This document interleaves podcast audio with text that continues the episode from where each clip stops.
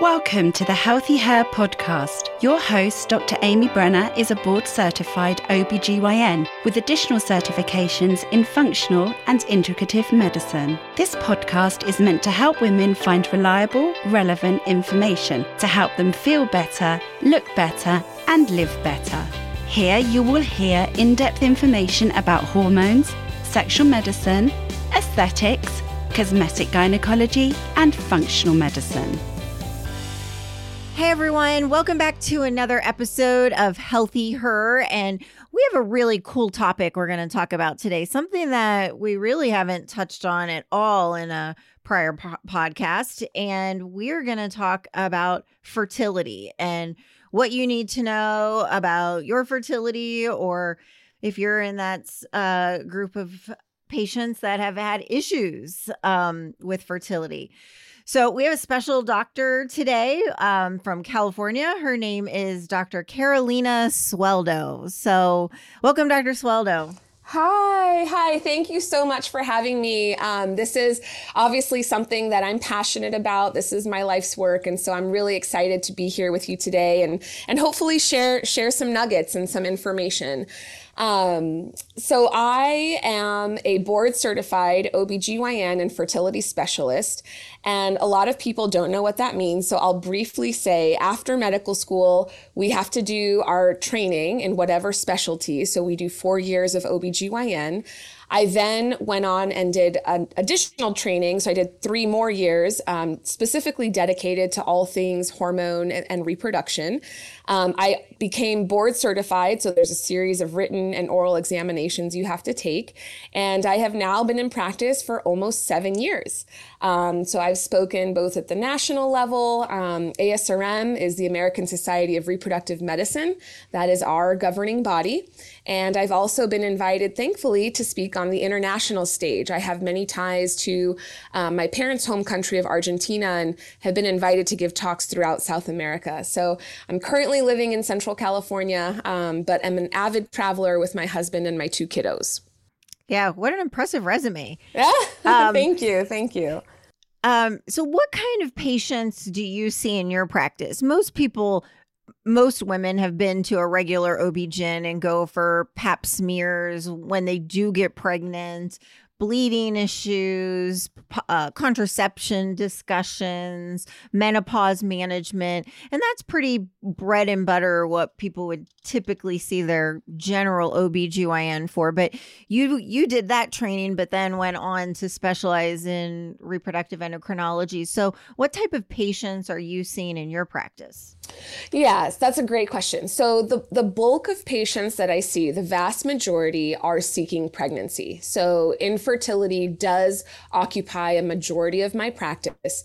Um, those patients a lot of times have been referred by their OBGYN or their primary care provider, but many times have also just found us on their own and sought out a consultation. So I think one important takeaway is you do not necessarily need a referral to see a fertility specialist.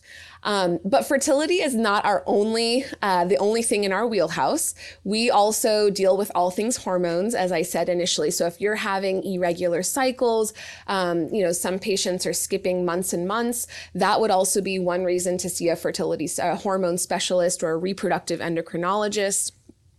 Um, if you have very painful periods, you know, I think we're getting better as a specialty of acknowledging that very painful periods are not normal.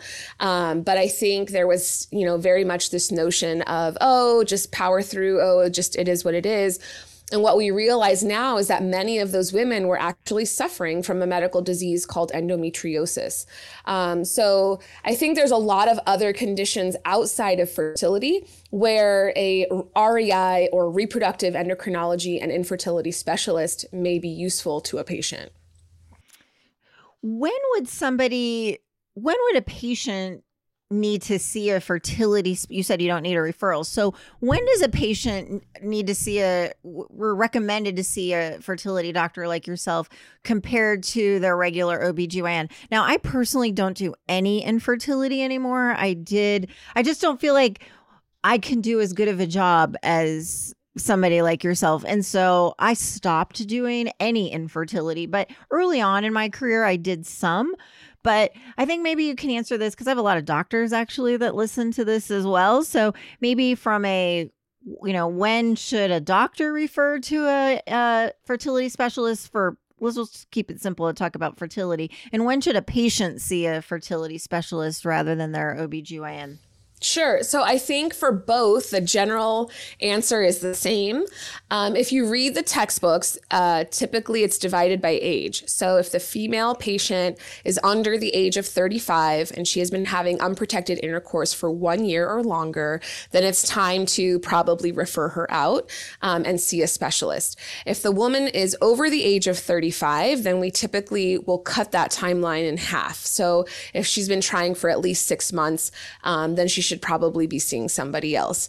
Now, interestingly, I like to add a few other recommendations. So, from a provider standpoint, if you are a provider, like you were saying, I don't do any fertility, that's fine.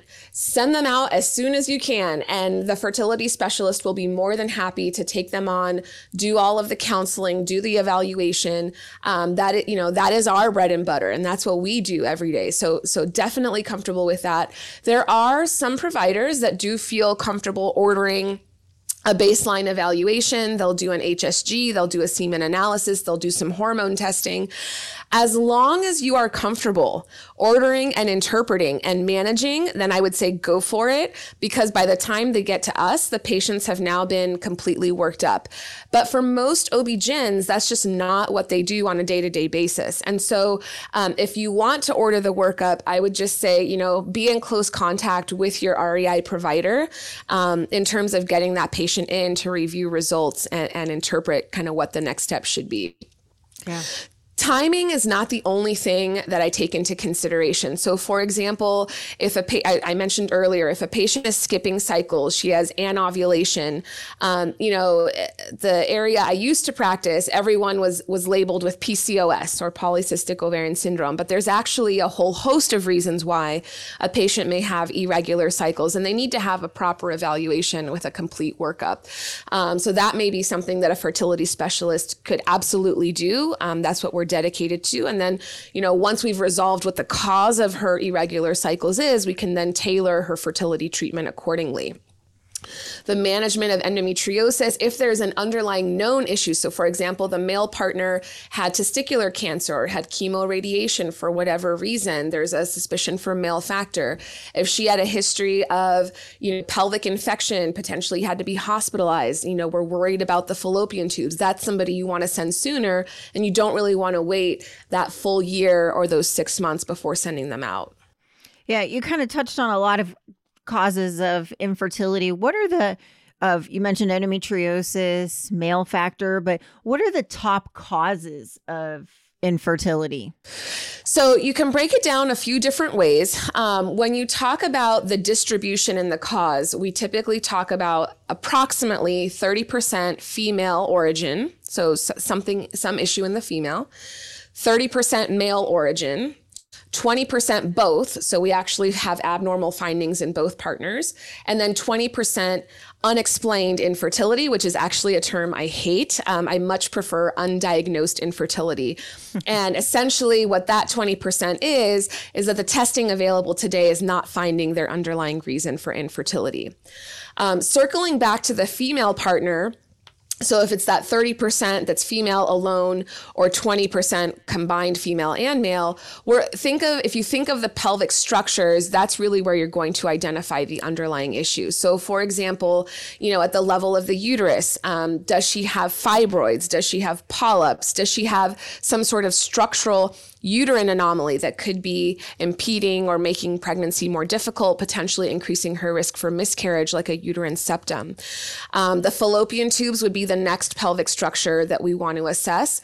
The ovaries would be the next pelvic structure. So, hormonally, are those ovaries intact? Is she having regular cycles? Are ovulation kits working for her? Or are there alterations? In the egg reserve or in the hormones that are potentially impacting her fertility. And then lastly, the peritoneum or, or the, the pelvis itself. So endometriosis, adhesions, scar tissue um, from previous surgeries, things like that would be things that we would assess for.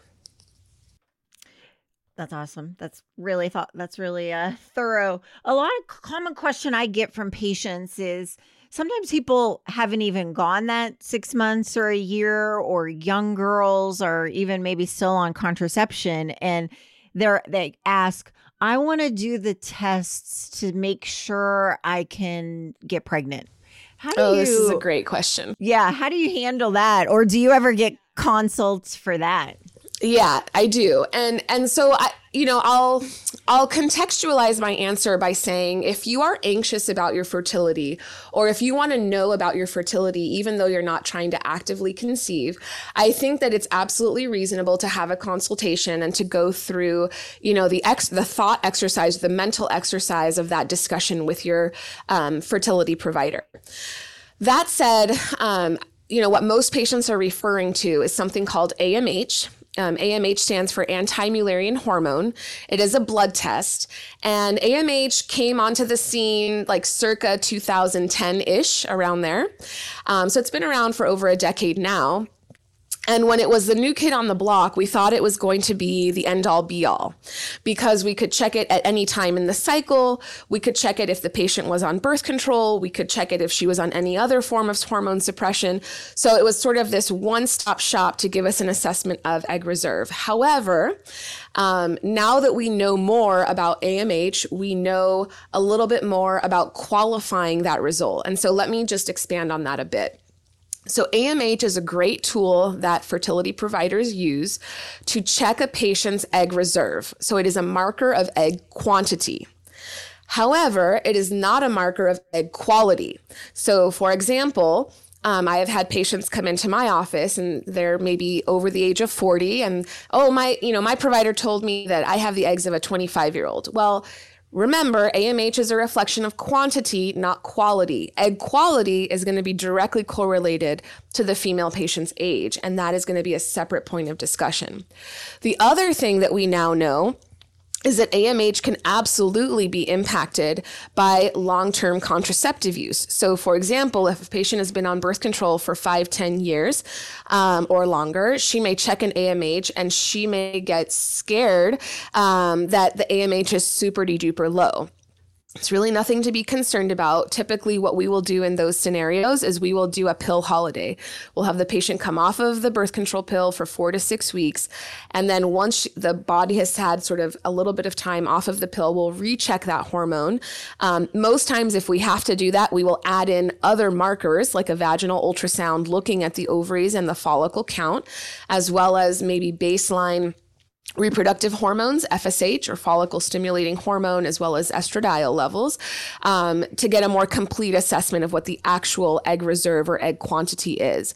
So I do think it's reasonable for patients who are concerned or who are anxious about it to have a conversation and to try and understand what ovarian aging actually means and what AMH testing actually means. And so then if they do get decide to get tested, they're interpreting that result properly. So, you know, there's the, the risk of false reassurance and also the risk of a false scare if they're not counseled properly as to how to interpret that result. Yeah, that's definitely uh, out of my wheelhouse. So that would be a uh, right, and absolutely, you know, I would say preconception counseling and, and, or you know fertility preservation counseling is definitely something that we do, and that would absolutely be a conversation for a fertility specialist to have with any patient who is anxious about their fertility to then determine whether or not testing is indicated. One last thing I'll just mention that I think is really important for patients to know is that all of the data data on AMH is related to egg quantity or ovarian reserve within the scope of fertility treatment. AMH actually does not predict a patient's ability to get pregnant on her own. So the likelihood of a spontaneous pregnancy is not correlated hmm. with that AMH value. Interesting. Is there anything you can do to, you mentioned preserve your fertility. Is there anything you can do? Or a common question we get is, is this are, are these contraceptives that i'm using going to interfere with my fertility so two part that, question that's another there. yeah another great question okay so i'll start with the second one first actually because that's super common and as a fertility doc i get that all the time. I'm sure you guys get it as well. Mm-hmm. Um, and and I want you know it's a lot about education. So the goal of the birth control pill is to suppress ovulation. The goal of the birth control pill is not to suppress the egg reserve itself. So when a patient comes off of the birth control, her return to her baseline fertility is immediate. The mm-hmm. reason you have to take it every day is because it has a daily half life. So if you come off of the pill, then obviously you're going to return to your baseline fertility. Now, here's the issue. Let's say you were 14 or 15, you were having irregular cycles. The, if you were started on the birth control for irregular cycles, then your baseline fertility may be irregular cycles. So coming off of the birth control 10 years later, your return to baseline may be that you don't get a normal period. That's not a consequence of the birth control, that's a consequence of the base of your baseline fertility. Okay. Mm-hmm. So I will, you know, black and white, 100%, all the data that's out there, all the data that we have um, available to us, both in the general OBGYN liter- literature as well as in the infertility literature, and just in my decade, you know, between training and practice, um, I will say there is zero suggestion that the birth control pill affects future fertility. So hopefully that was clear enough yeah, for the great. listeners. um, the Now, the first question you answered, um, and I think this is really interesting as it relates to um, the birth control pill and fertility. Can you just remind me a little bit kind of where you were going with that in terms of treatment? Yeah, I think a question is Is there anything I can do? to make sure I don't have in issues with getting pregnant. So I'm 18 now. I, you know, I, I we'll just give you my daughter. She's about to go to college. She thinks she wants to go to medical school, doesn't want to have a baby until kind of in her 30s. So, is there anything you can do to kind of optimize it, your chance that you're not going to have issues with fertility? Yeah. So so I think that it's a complex answer um, or not not complex it's a multi-part answer. And the first thing is i always want to make sure that patients understand the natural ovarian aging process. So as women we are born with all the eggs we're going to have in our lifetime and we lose those eggs progressively and continually as we age and typically, what we see is that the number of eggs and the quality of those eggs remains fairly stable. There is some decline, but it's fairly stable until about age 35. And then after age 35, we begin to see a slow but real decline in the number and quality of eggs. And then after age 40, that decline becomes much more dramatic. So year over year, the loss in the number of eggs and the quality of those eggs is much more significant. Unfortunately, with today's science, there is nothing that we can do as providers to reverse that ovarian aging process. So that needs to be very clear.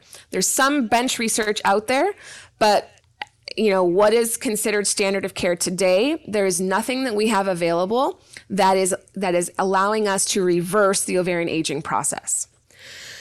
Okay, so that's the first part of the of the answer. The second part is yes, there are certain lifestyle things that are absolutely going to impact fertility. So we know that, you know, chronic exposure to tobacco, chronic exposure to alcohol, um, chronic exposure to recreational drug use, all of those things can potentially impact future fertility. There's actually some interesting data, just while we're, we're mentioning lifestyle things, interesting data on hairdressers who work in a salon and their exposure to all the chemicals from the salon, um, they tend to see higher rates of infertility in their reproductive years. Um, night shift workers, similar uh, similar findings, um, et cetera, et cetera. So anecdotally, in my in my work, I see on the male side, for example, my truck drivers, my firefighters. So there's definitely some some chronic exposures to environmental toxins that can absolutely increase the risk for future fertility. And so, from a lifestyle standpoint point, there are measure proactive measures that patients can take to optimize their natural ovarian aging process or or to at least not accelerate it. So hopefully that's clear. Sure. Now the third piece to the answer is fertility preservation. And again, right around 2012 ish, um, there was a big change in the IVF laboratory. And what happened in the IVF laboratory is that the freezing technique went from slow freezing to fast freeze, something we call vitrification. That's a technical term. And what we found is that with vitrification, the eggs survived the freeze and unfreeze process significantly better than when they than we when we were using slow freezing.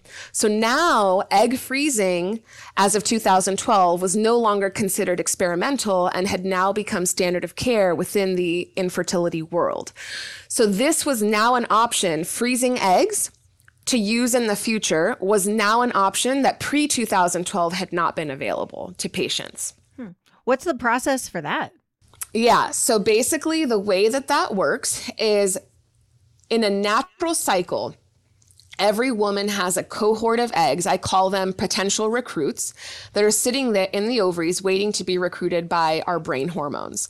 And of all of those recruits, in a natural cycle, one is selected out to go on to ovulate. The others undergo a process called atresia. They basically just die off and reabsorb.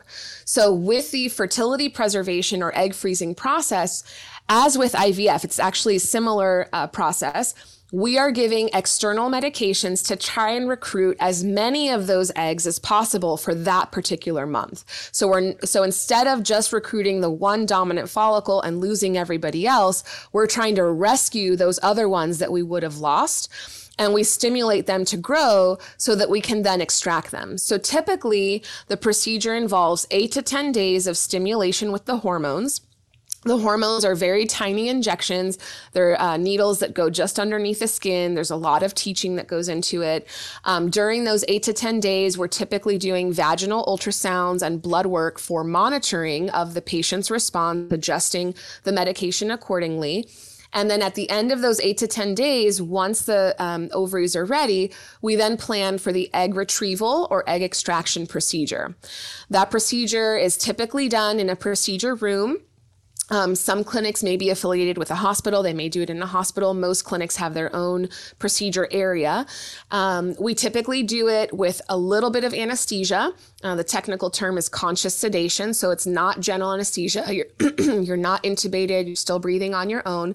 But we do it vaginally. We, we use ultrasound guidance and we insert a needle through the vaginal walls to reach the ovaries. If the ovaries have responded well to the medication, they can typically grow from the size of a golf ball to the size of a grapefruit. So they're significantly enlarged, very easily accessible through the vagina. And using a very tiny needle, we suction out all of those follicles, hopefully retrieving eggs from every follicle.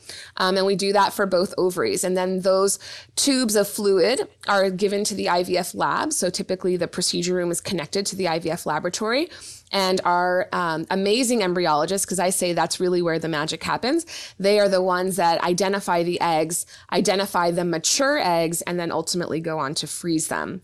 Um, so for the patient going through an egg freezing process, it's about a two week procedure. So about eight to 10 days of, of medication with monitoring, vaginal ultrasounds, and blood work. And then the last step would be that egg retrieval or egg extraction procedure. Hmm. And then when are t- people typically in your practice using those frozen eggs? So that's actually a great question.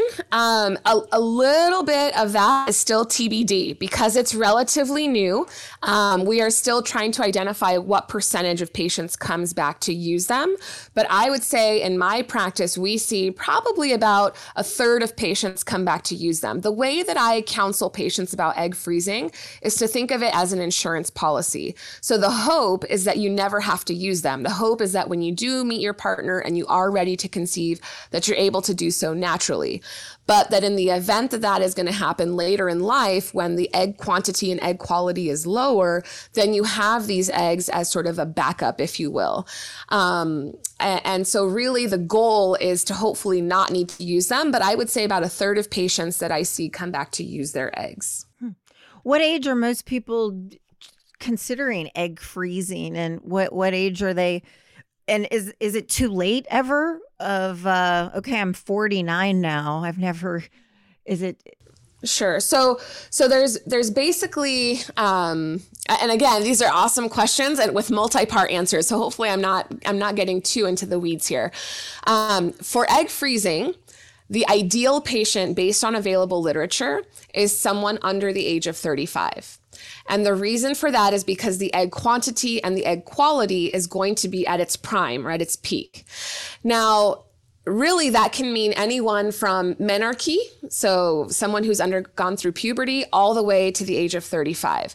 What I have found in my clinical practice is that most patients that come to seek counseling about egg freezing typically, um, if they do not have an underlying medical condition, are typically in the range of 30 to 35. And, and my get my best guess as to why that is the age range is because number one they're old enough to really know if they want a family in the future um, they're old enough to know about the procedure about this option and they probably also are financially able to afford it. Remember, this is not something that's covered mm-hmm. by insurance and is quite costly. So those are kind of the, the majority of patients that I would say that I see. However, we absolutely do do egg freezing in younger patients, especially if there's some sort of trigger. Um, let's say the patient has been recently diagnosed, God forbid, with some sort of cancer, and they want to preserve their fertility before going through chemo or radiation. That would be a very common reason to see a younger patient for egg freezing. Um, if the patient has a, you know, a chronic illness that we believe might affect future fertility or severe endometriosis, that has been diagnosed at a young age that could affect future fertility, those may all be reasons why a younger patient may want to go through egg freezing. Now, all of that said, Older patients are still absolutely candidates for egg freezing, so they are not excluded from this procedure. However, the counseling is going to be a little bit different. So when I have a patient who's over the age of 35 walk into my office to discuss egg freezing, I tell them, my recommendation to you is always going to be to get pregnant first. If you have a partner, to consider pregnancy with that partner. If you don't have a partner, to consider pregnancy as a single person using sperm donation. And only in the setting where you say to me, look, Dr. Sueldo, for reasons A, B, and C, pregnancy right now is just not an option for me, then I would absolutely counsel about egg freezing, but I would make sure that the patient understands that that is a second line therapy or an alternative treatment option to becoming pregnant. And the reason for that is because of the decrease in the qual- quantity of the eggs, the quality of the eggs, we know that the likelihood of success in the future is going to be lower. And so we want to make sure that they're counseled properly and that their expectations are realistic going into that egg freezing procedure. Hmm. As far as when to not do egg freezing, I mean, I, I think, you know, somewhere in the between the ages of 40 to 43, we are starting to strongly discourage patients from egg freezing. And the reason for that is because the likelihood of success with those eggs in the future tends to be extremely low. So so basically the idea is that um, over the age of 40, we know that the number of eggs significantly declines, and we know that the quality of the eggs dramatically declines. And to do egg freezing, you really want to be working with a large cohort of eggs if possible. And so those patients either tend to do several, will need to do several rounds, um, or they will end up with a number of eggs that will give them a very low chance of pregnancy excuse me, in the future. So hopefully that makes sense. As yeah. far as fertility treatment in general, um, I, you know, every clinic is a little bit different. There's not really a cutoff as to when we will decline fertility treatment in black and white. Um, there's been no strict guidelines by the society. However, most clinics will put that mark somewhere in the 51 to 52, 53 range. And that comes from some data out of USC um, with Dr. Richard Paulson showing that the maternal mortality increased significantly after age 52. Hmm.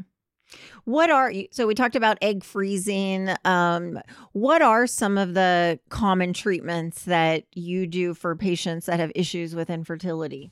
Sure. So I basically divide them into four big groups. Um, one we touched on a little bit earlier, and that is reproductive surgery. So if a patient has some sort of structural or underlying issue, surgery may be indicated. There is absolutely still a role, although I would say surgery is less and less prominent within um, within the treatment options today than it was maybe in the late 90s, early 2000s.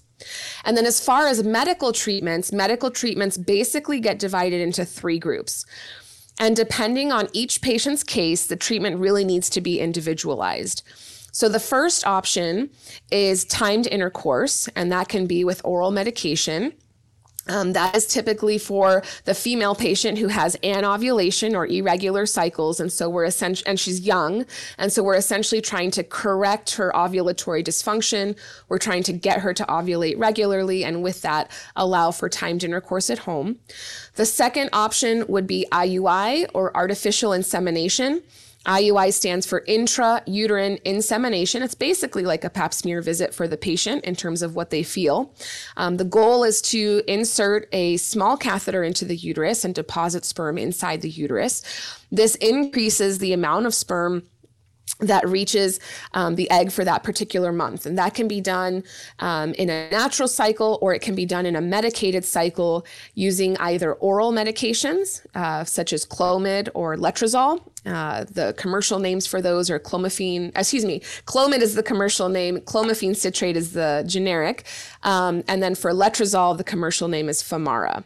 Um, or, so if it's not oral medication, we could also use injectable or, or recombinant gonadotropin medication. And then the third option is IVF. And IVF deserves kind of a talk in and of itself. But broadly speaking, IVF or in vitro fertilization is where we take eggs from the female patient we combine it with sperm from the male source, and then we create embryos. Those embryos can then be put back into the female patient untested, or they can undergo genetic testing and then be put back into the female patient post genetic testing.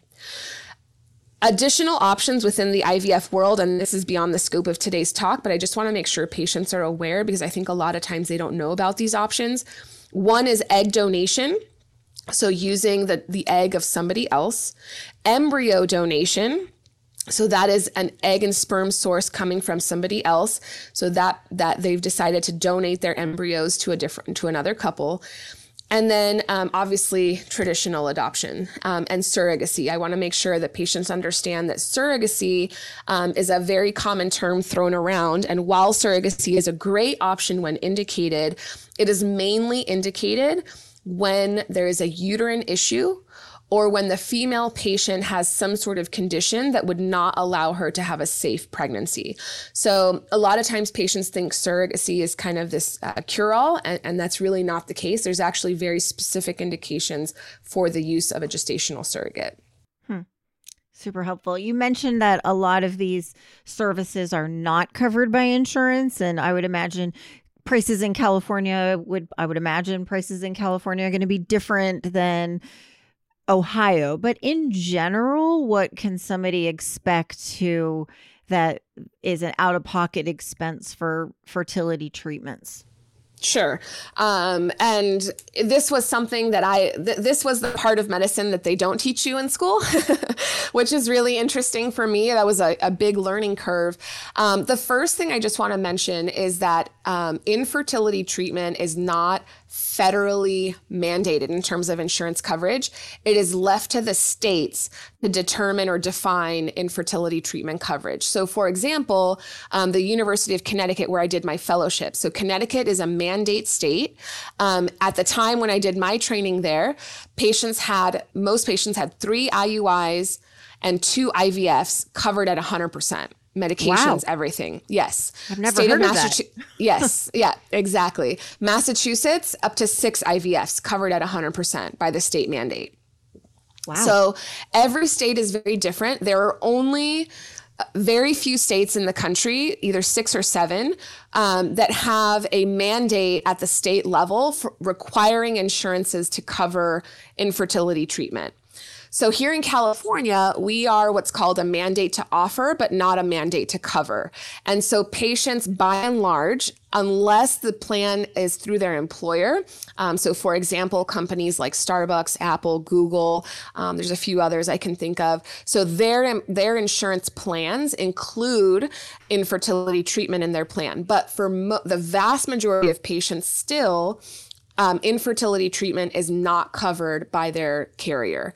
So for those patients, generally speaking, and, and there's going to be a broad range here. So it really depends on your geographic location and on your uh, fertility clinic itself. But I would say that generally speaking, IUI can range anywhere from you know 500 600 all the way up to two three four thousand dollars. So there is a broad range depending on the medications used how much monitoring the clinic et cetera et cetera and the geographic location. Um, and then ivf or in vitro fertilization it can range anywhere from 15 to 25 30 or higher thousand uh, dollars depending on again geographic location what is being done so is there, you know, genetic testing being incorporated? Are we using a donor egg, et cetera? Um, so all of those things are going to factor into cost, but it is a significantly costly procedure. Mm-hmm. And it is a conversation that has to be had with the patient. For so, for example, here in California or in Florida, where I used to practice, um, you know, whether it's with the provider or with a, a, financial person within the clinic, that is something that patients need to have a very clear understanding of before they jump in, because that unfortunately does factor into the treatment decision process for them. Sure, it's complicated. So, on that note, somebody might hear this and say, ugh, like, well, is there anything I can do like DIY if I see these fertility kits at home or ovulation predictor kits or male supplements? If you can comment on those over the counter kind of things? Sure, sure. So, the first thing I would encourage is definitely having a discussion with the provider because I think there are, you know, there's a discussion that needs to be had there and counseling that needs to be had there. As far as optimizing natural fertility, I typically break that down into three components. Um, and so, one is the menstrual cycle, having a clear understanding of your menstrual pattern. Um, what is your cycle? To your next first day of full flow if you're tracking your period calendar now you know with some of the privacy concerns with the apps but understanding what your cycle length is because that is going to allow you to really hone in on when you are most likely to be ovulating. And testing with an ovulation predictor kit, they are typically found over the counter in the feminine hygiene aisle. You don't need anything super fancy. It just needs to be something that works for you and that gives you a clear yes or no and is not going to be confusing. Um, and then as far as timing intercourse, you want to make sure that you're having intercourse the day of the positive predictor kit and the day after.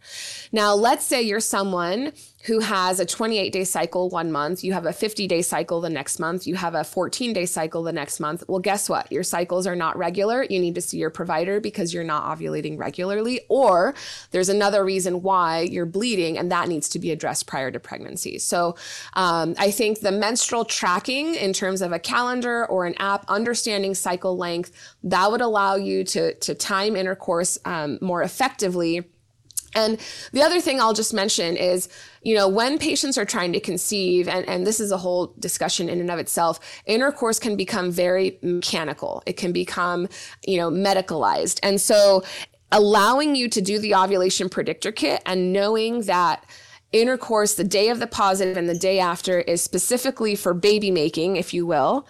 And then the rest of the month can be really for intimacy and connection I think takes a little bit of stress off the couple as well in those months.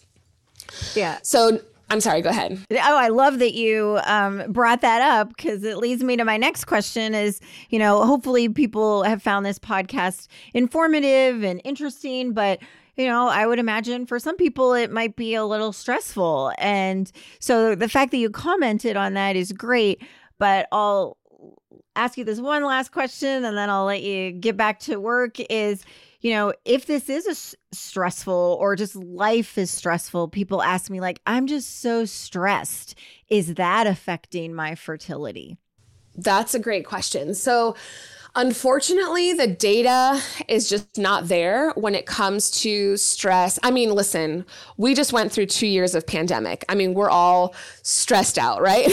Yeah. um, we're all overwhelmed. We're all burned out. I mean, I would, I, I can't imagine that we won't see higher rates of infertility after all of this. However, that said, the data is just not there.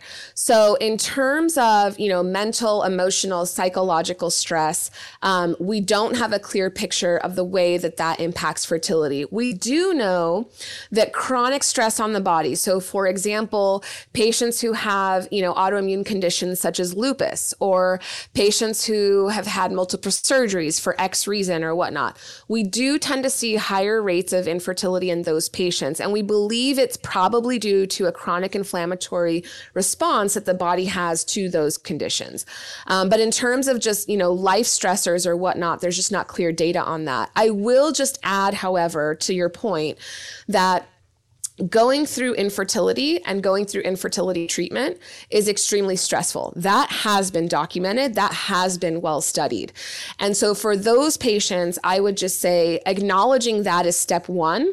And then getting out in front of it is step two. So, what are you going to do for stress management proactively during your trying to conceive journey? Yeah, great points. Where can people find you?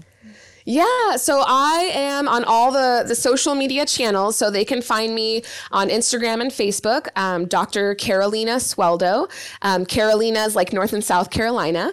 And I am also on YouTube with the same name. So Dr. Carolina Sueldo, I have a YouTube channel. Um, it's brand new, it's my baby, and I'll be releasing episodes there every Monday. Um, on my social media channels, I also um, have people signing up for a monthly free webinar with me. Um, they're basically one hour Q&A sessions to have access to a fertility provider and get those questions answered. So um, they can go to my link and profile on, on Instagram and sign up for that if they're interested. Wow, what a great resource. Thank you so much for joining us. This was super helpful. I learned a lot. Um, especially about the AMH. I didn't know that. So awesome. Awesome, Dr. Brenner. Thank you so much for having me on. Um, I, I, really enjoyed being here. I hope it was helpful to your audience, and I look forward to collaborating again in the future. Sounds great. Thank you for listening to this episode of Healthy Her. You can find us on Instagram, Facebook, and the web. Go to www.dramybrenner.com to learn more. This podcast is for general information only and does not constitute as medical advice, the practice of medicine, nursing, or other healthcare services. No patient physician relationship is formed. The information in the podcast and any references, material, or links are at the sole discretion of the listener and not meant to be a substitute for professional medical advice, diagnosis, or treatment. Listeners should not delay or disregard obtaining medical advice for any medical issues or diagnoses that they may have and should seek medical advice from their healthcare provider for any such conditions.